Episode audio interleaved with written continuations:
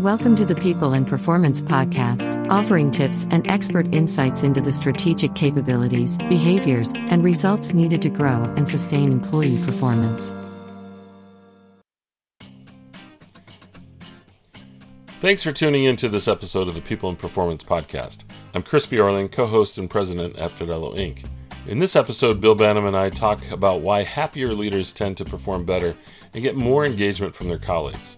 We are joined by Tia Graham, founder of Arrive at Happy, and author of the new book, Be a Happy Leader. Throughout the book's pages, strategies and tactics are provided, which include the use of positive psychology, having a broad perspective, executing quickly, creating strong relationships, measuring what matters, and being able to spark the team. Listen as we talk about ways to encourage leaders to be happier and the knock on effects on employee engagement, company culture, and the bottom line. And please always remember to like, comment, and subscribe to the podcast. Tia, welcome to the show today. We're excited to have you here. Thank you. I'm excited to be with you. Bill's told me such great things about you from his last experience he's had with you on his his other podcast. So I'm I'm looking forward to this. So let me just start right out. First question for you. What does happiness mean to you, and how do you try to live a mentally and physically healthy, thriving life? Happiness to me means feeling that my life is purposeful, having more of the positive emotions than the painful ones on average. Um, it's also about, and, and I know you asked about it, you know, living healthy with mind, mind, body, and spirit, having lots of new experiences every single year. And I think just overall feeling content and some ways that on how I do this are getting enough sleep, exercising four times a week, you know, spending time in ma- nature, eating healthy foods, meditating, and filling my mind with education and, and inspiration, you know, whether it be podcasts like this or books or TED Talks, that sort of thing. Um, I really prioritize time with my family, uh, friends too, but I have two little kids, so I would say it's mostly family right now with with where my life is.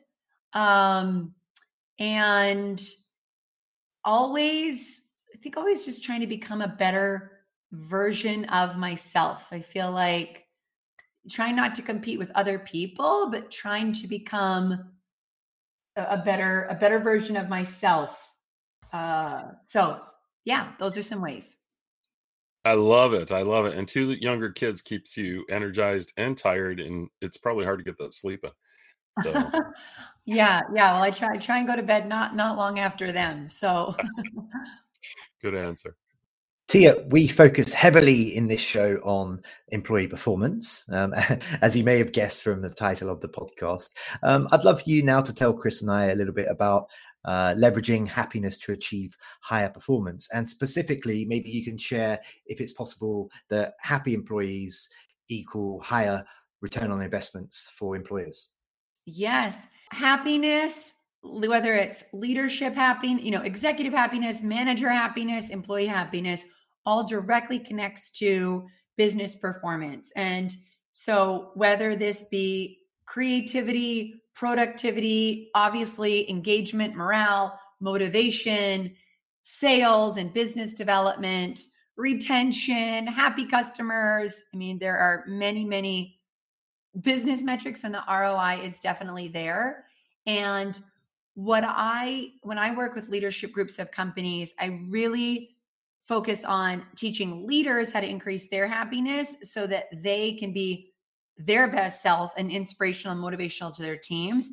And then give strategies and tactics to help their employees whether this be you know uh, two examples are making sure that everyone's getting positive feedback on a consistent basis so that they are feeling motivated. And another example is constantly talking about how the work is purposeful and meaningful and, and how everyone is contributing and making progress in helping society you know so there's many many strategies that leaders can use to increase happiness um, and so that's really the approach that i take Excellent, excellent. So you just wrote a book, or you've written a book, "Be a Happy Leader," that is geared towards leaders, and you just talked a little bit about that concept there. So let me ask a question here that focuses on the leaders. What unique stresses have been placed on leaders since the outbreak of COVID? Oh my goodness. So, of course, like everyone else, they're juggling all of the challenges in their personal life, whether it was, you know, kids at home from school and, you know, worrying about health, etc. In addition, the experiences and the expectations of workers have changed drastically. You know, people got flexibility and they want to keep it. People experienced working from home and a lot of people want to keep it. Um, and also because of this whole reshuffle and you know reset leaders are having to lead people that are doing more work with less you know there's been so many changes of people leaving jobs well everyone who stayed is now taking on more and so they need to keep people motivated understanding that people's workload has increased, has changed. And of course, with all these, the shift of people, it just puts more pressure on everyone. So that's it. Th- those are a couple unique challenges. And I would also say that everyone is really prioritizing their well being, whether it be their psychological well being, emotional well being, physical well being, relational well being, you name it. So well-being has is being pushed right to the front and center.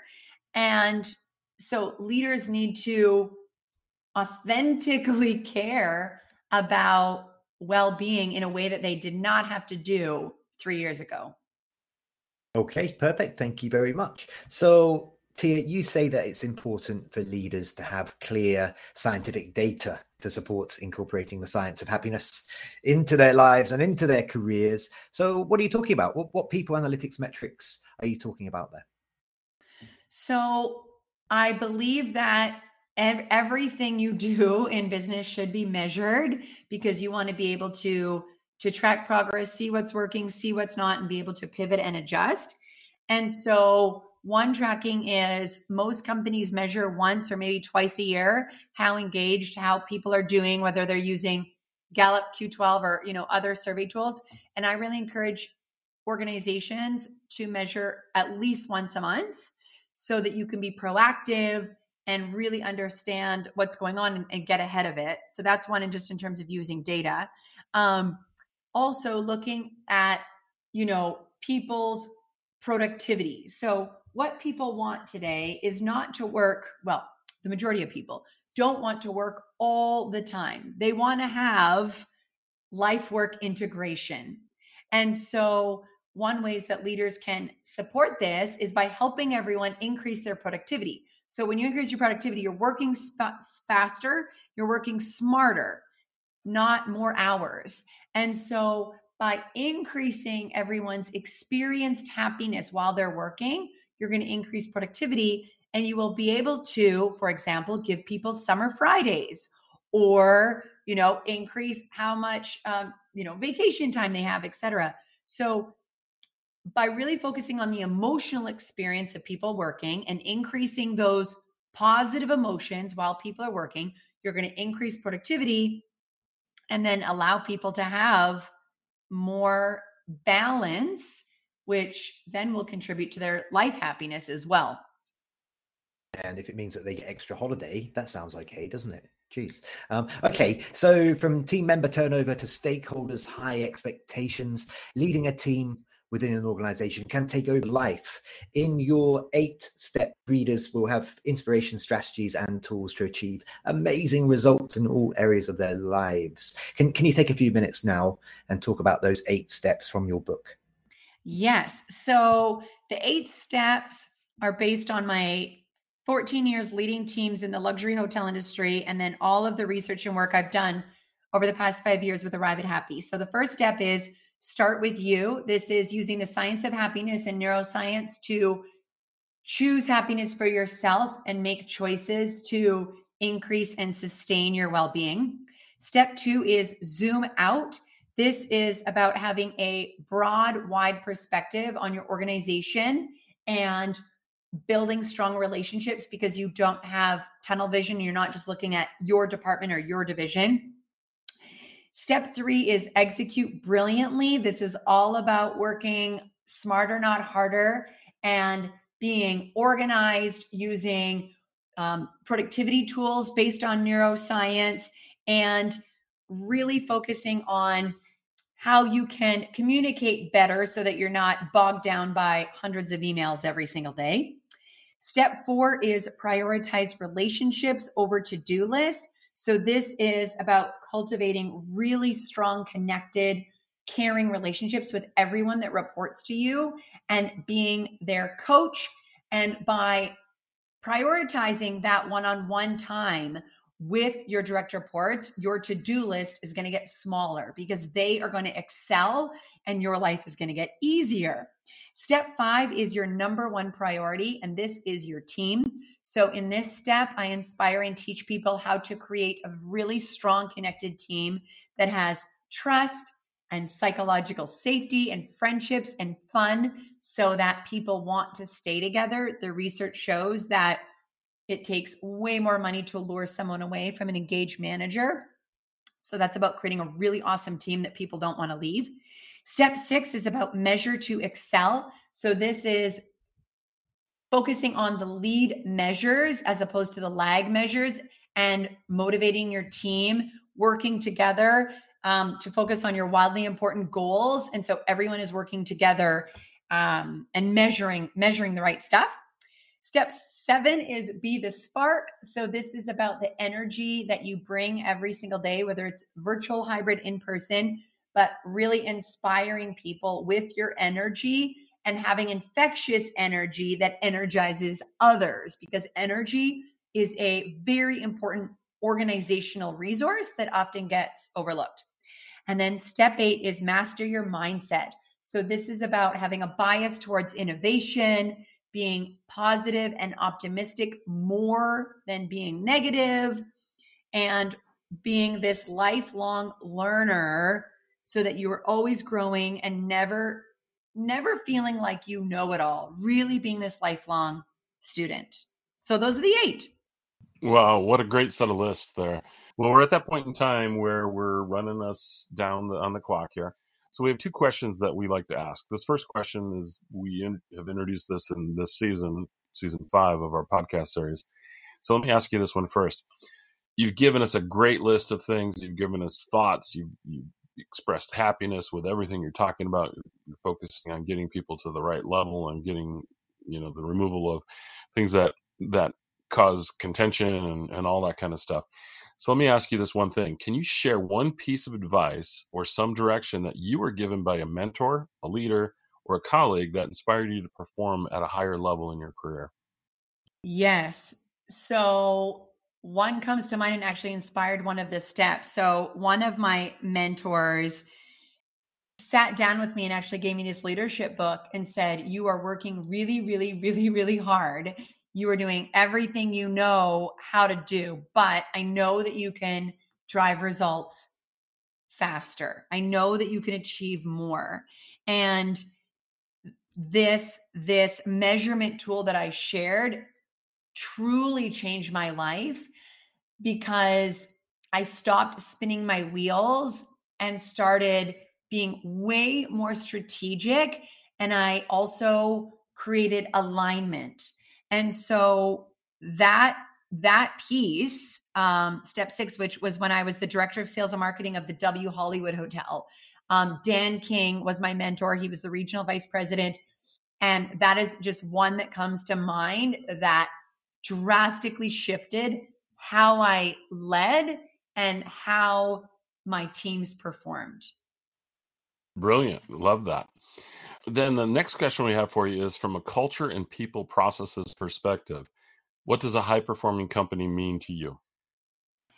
A high performing company means to me that everyone is fully connected to the purpose of the organization, to how the organization is helping make society, the earth, a better place. Like everyone is ignited with passion because of the purpose. That's one. The second is right from the very top, from the C suite, the executive level, that everyone, all the executives, and then it trickles down, know that the top priority is their people, is how their people feel, creating um, journeys and and career paths where people can grow and develop and it is is just very very clear and aligned that we are going to take care of our people and our people are going to take care of our customers. And then um, i would say uh, another another piece is there is a there's a motivation and there's an energy throughout the organization that that drives results. And what's coming to mind is everyone is competitive but everyone is having so much fun. And because of that everyone's innovative and creative. And the last thing i'll say is there is a respect for people's personal lives. There is there is a respect for people's health whether it be sleep exercise vacation. That creates a a really strong company too I just love your energy, Tia. Love it, love it. Um, okay, before we wrap up, how can our listeners learn more about you? So maybe you want to share your LinkedIn details, email address, whatever you want to do there. And how can they be like me and be an owner of your book, Be a Happy Leader? So you can find everything about me and about my, my company offers on arrive at happy.com. That's also where you'll find my book, Be a Happy Leader a Leader is also available on any, um, you know, Amazon or any of the wherever you like to to buy your books, um, paperback, ebook, or audiobook. And you can listen to chapter one um, right now on my website if you go to arriveathappy.com.